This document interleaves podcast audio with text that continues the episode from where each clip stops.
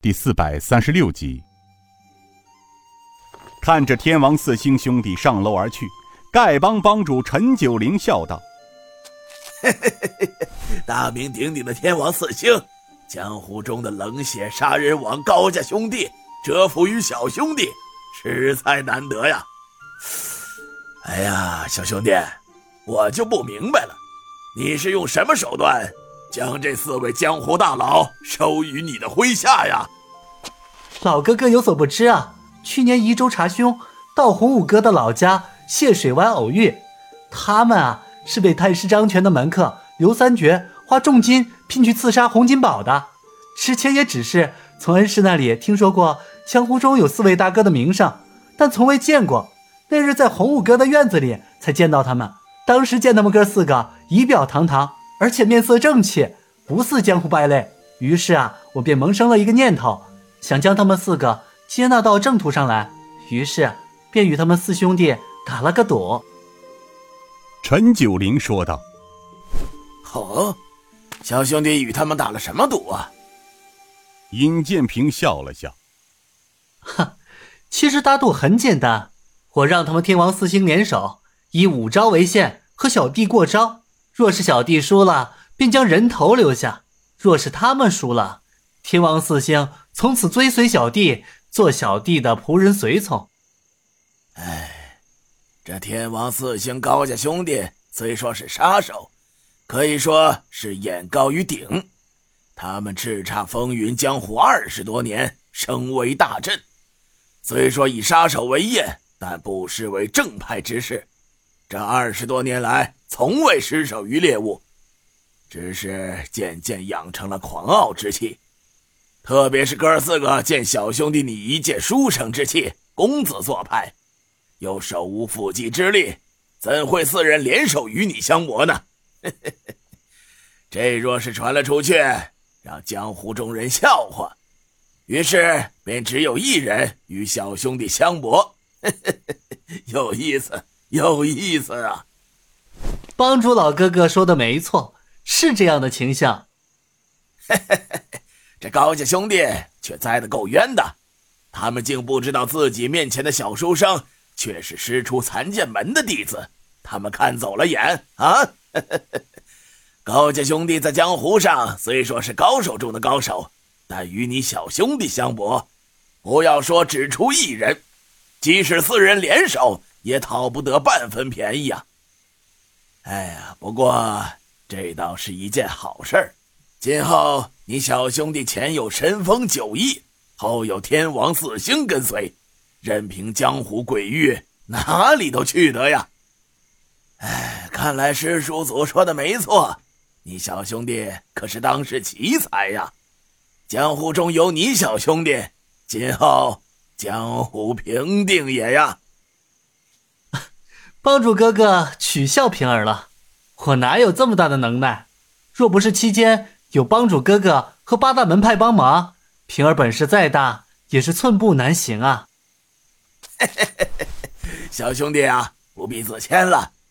待下月华山论剑之后，恐怕今后整个江湖各大门派都要与小兄弟马首是瞻了。月光淡淡，晚风送香。马府后花园的微风中传递着阵阵桂花的清香，湖里面蛙声阵阵，一阵清风吹过，荡起池水涟涟，一曲优雅的琵琶声在寂静的夜空轻声回荡着，让人感到清新柔情似水，侠义万千。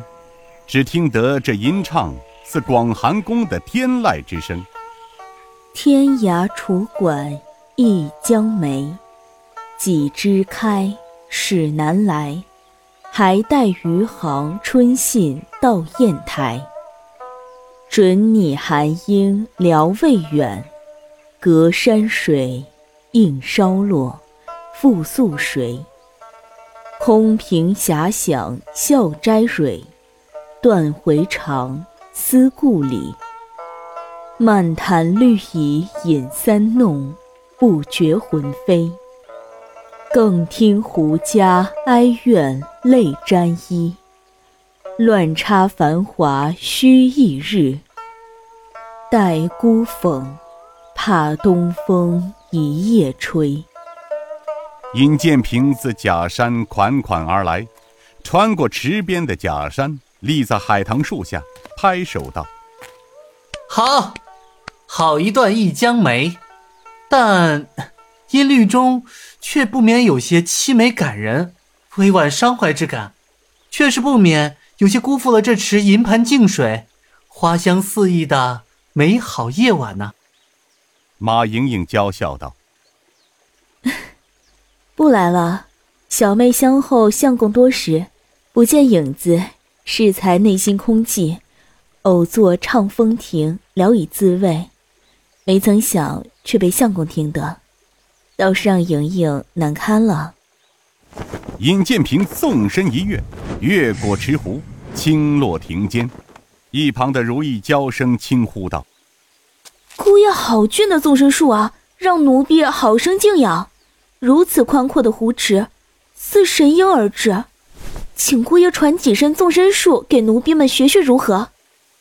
另一旁的莲儿娇声道：“如意妹妹，姑爷在江湖称飞天神龙，一身修为非是我等窥视而练就的，别吃想了。”咱们能从香儿和小姐学得一招半式的轻功，大概足够我们姐妹傲岸不群了。